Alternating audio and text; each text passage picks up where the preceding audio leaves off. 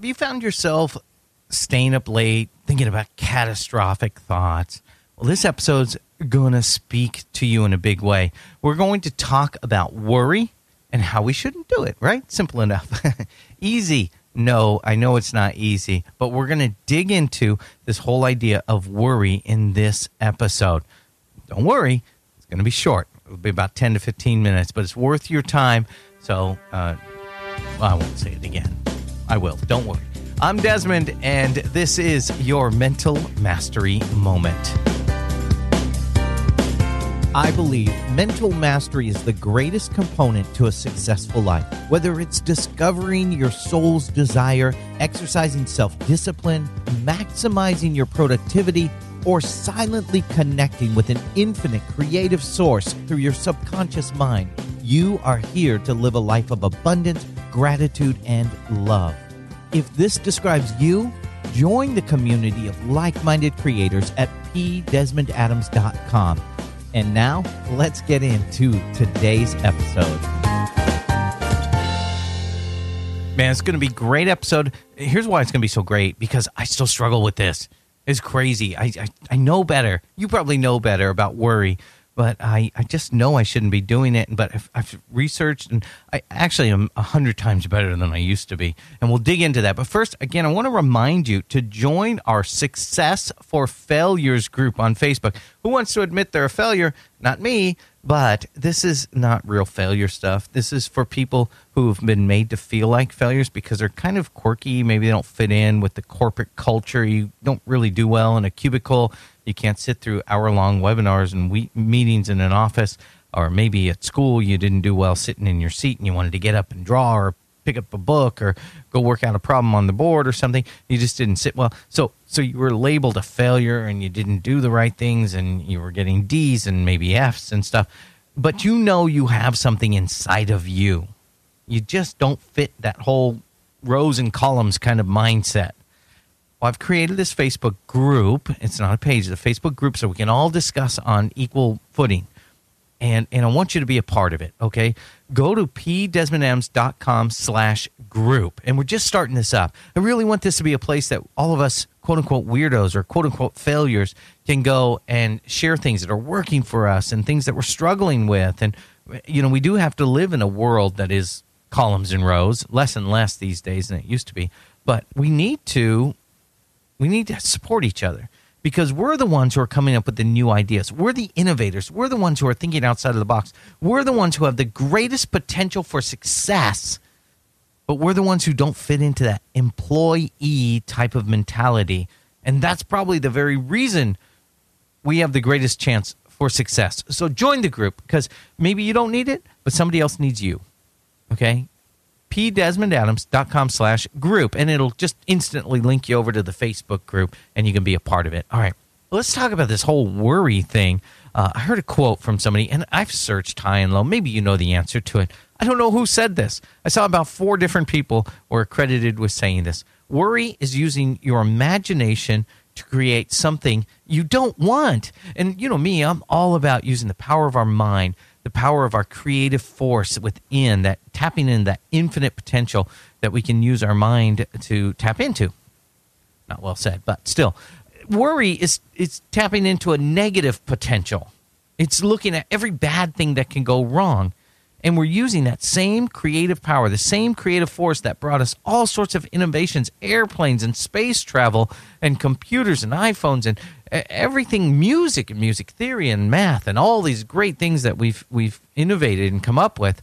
And we're using it to to focus on what could go wrong rather than what the potential is for good. So i think it's safe to say i don't need to convince you that worry is a negative thing but let's dig into where where he comes from and i'm going to talk about some very controversial things in this episode uh, I want you to bear with me, and you don't have to buy into them. As always, I'm just going to share with you uh, some things that I've discovered, some things I found that I thought uh, might be beneficial to people. And so, uh, bear with me. It's going to be a little controversial, a little bit. It's not going to be off color or anything, but we're going to talk about some tough issues, and it might hit you right in the wheelhouse. Okay, uh, as I mentioned at the very beginning, This one is one I have to work on daily. I have a teen daughter. I have two uh, young adult daughters. I have grandkids. I have a wife, and I, I'm an intuitive type person.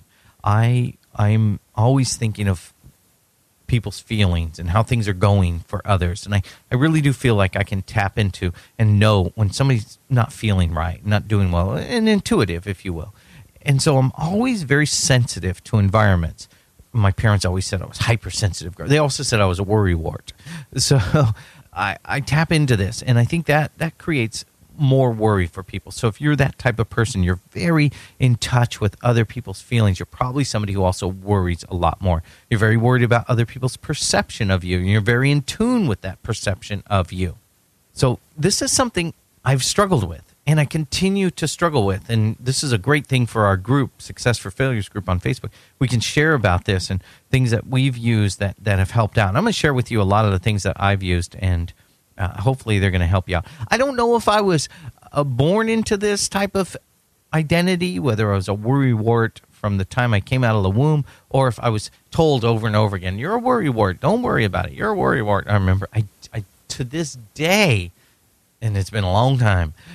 to this day, I remember my parents saying to me repeatedly, You're a worry wart. And I never even knew what it was when I was a kid. I just know it meant I was worrying a lot. I, I, um, I don't know which came first, chicken or the egg on this one. Was I a worry wart and they started calling me it, or they started calling me it and I became it? I don't, I don't know. Fact is, though, that today I, I struggle with this. And here's the positive side of it most people who are worrying about something, and this is kind of a redeeming thing for you, and I, I, want you to focus on this if you're dealing with worry a lot.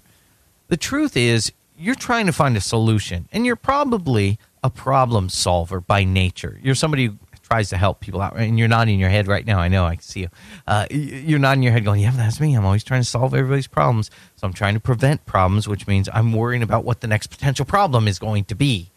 And so that's that's part of the solution to this is we've got to stop asking or expecting ourselves to solve everybody's problem. Sometimes, even your kids, I know it's hard. Trust me, I know, I know, I know, I know. Sometimes we have to accept the fact that they're going to feel pain. They're going to make bad choices.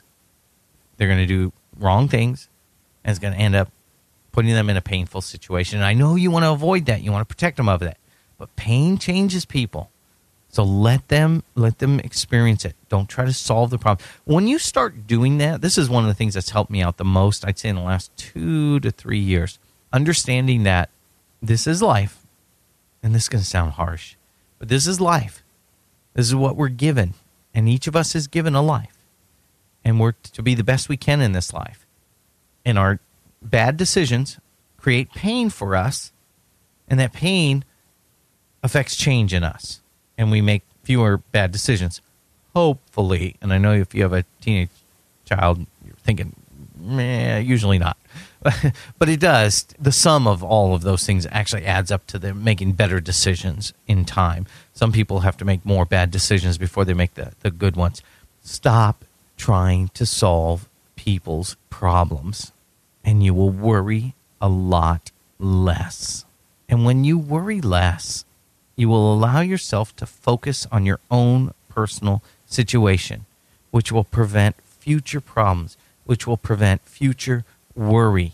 We try to figure out, okay, oh, they're doing this again, and that's going to probably lead to this bad thing happening, and then I'm going to have to come around and fix it. So what? You know, what if I just this time? And you start thinking of solutions beforehand. And the best way for you and your mind to come up with solutions to other people's problems is to imagine every potential problem they could have, or every potential problem you could have. And then you think, okay, so that's the problem, and what's the solution? We get so wrapped up in the problems, we never actually get to a solution. And that's one of the things you need to understand is don't confuse worry for planning. Okay. We think, I'm just trying to think through everything that could potentially go wrong. Well, you know what? That's not planning. Worry is imagining the problem. That's that's what a lot of us do, myself included. Planning is imagining the solution to things, the the right course, the good things that can come out. That's planning. That's planning and figuring out what can we do next that's a positive. Worry is what could potentially surprise us that's a negative. So ask yourself, what are you more focused on when you feel this come on? the potential problems or the solutions. And one of the things you have to understand, and, and again, just like I don't know whether it was nature or nurture with me, whether I was told I was a worry wart and then became one, or I was a worry wart and then was told one. But the same kind of thing deals with brain chemistry. And I'm going to dig into brain chemistry just really quick. I'm by far, I, I don't, I'm not an expert in this. I've just researched it because, like I said, this is something I deal with. There are chemicals in our brain which can make us feel euphoric. Serotonin's one of them. Uh, it's it's something that makes us feel happy. And when you're on antidepressants, typically those are what's called SSRIs or selective serotonin reuptake inhibitors. And I'm going to get all freaky sciency on you because I'm not, but I want to just kind of explain that to you. There's this chemical that gets released in your brain called serotonin.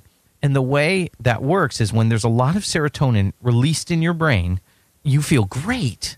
And then there's these reuptake nodules in your brain that as the serotonin it's almost like a drain if you turn on the faucet and then there's a drain so as the faucet fills up with water the drain flushes it out. Same thing you open the faucet serotonin comes into your brain and then the drain flushes it out so that you don't get this this overabundance of serotonin. What these SSRIs do these these antidepressants they inhibit, they kind of block or clog the drain so that less is picked up as as it's released, and and that puts more of it active in your brain, and that's what these chemicals do. There's another way of doing this, and that's through meditation. Uh, th- not only does meditation affect your brain chemistry and the neural pathways in your brain, but but it helps us. It, it does change our brain chemistry. I'm not. There's no way in ten minutes, fifteen minutes, I'm going to cover. I'm at twelve minutes already. Uh, there's no way I'm going to cover all this, but but just trust me. There, there's a couple different ways of doing it. One's through the pharmaceutical way, and if you're doing that, no judgment. Do that, okay? Talk to your doctor, work it out. Maybe explore the idea of using meditation or natural ways of dealing with this. But you've got to do what you've got to do to function in your life, okay? So don't. This isn't about oh you're a bad person taking all these drugs. No, it's about you surviving right now, okay? But then as you survive, talk to your doctor. Hey, I'm feeling pretty good about this. I'd like to explore mindfulness meditation or I'd like to explore some natural alternatives to this, but work with your doctor on it. But the other thing that meditation does, in, in addition to affecting our brain chemistry, is to train our brain. See, worry is when we just let our brain flow wherever it wants to go. It's going to naturally flow over towards all these problems. Mindfulness meditation is not about some guru thing like, oh, I've reached this amazing transcendental place in life, and, and that's potential, but it's about bringing your brain back. So if you're focused on your breathing, bring it back and focus on your breathing in through your nose and out through your mouth. And as your brain wanders off again, your mind, you bring it back and then back to your and so it's it's kind of like if you imagine some elastic bands connected to the door. You ever use those those weight bands or resistance bands? And so imagine that's what your brain's like. It's it's you're trying to bring it back over here to the center to your breathing, and then it naturally wants to go back over to the right again. And then you use your arm strength and you bring it back into the middle, back focused on the breathing. And as you do that, it slowly starts going back, and then it's over here again, thinking about those problems. That's the beauty of it. And the more you do that, the more you can control your mind. And when worry starts to set in, you can start to say, No, I'm going to go back over here onto the potential positives. I'm not just going to let my brain stretch out here to the negatives. I'm going to bring it back to the positive. Strongly encourage you to look at that. I've got some podcast episodes about meditation. I highly recommend them. The other issue I want to talk to you about, and guys, is probably more for you, and that's pornography and worry. And I just want to touch on this quickly. And you're like, what? Pornography? yes, high pitched voice. Uh, pornography and worry. Listen, it's it's controversial. Hear me out. Scientists have had a difficult time researching the effects of pornography on our brains. Honestly, because they struggle finding a control group that hasn't consumed it, okay? When a man in particular watches pornography, the body releases dopamine and it's a feel good chemical like serotonin. It's like a drug for people. And the body reacts to that massive that that frequent massive influx of dopamine and it does it by reducing the receptors. And so it's because as those receptors take it up, that's how how it changes your your mood. And so the body starts to reduce those, and your body gets used to if you're doing this on a regular basis. and and a lot, if not most, men are doing that. Okay, sorry, I know this is rough. It's it's like it's like a diabetic with sugar. You've so overworked your system with this high, this this pornography high, that when you when you don't have it, you feel miserable because you're you've so hyped it up. Your body's used to having way up here uh, dopamine levels, way up here, and then when you're not engaged in that, your body feels like, oh, yeah, it's not the same. Life's not the same. It's horrible. Things are bad.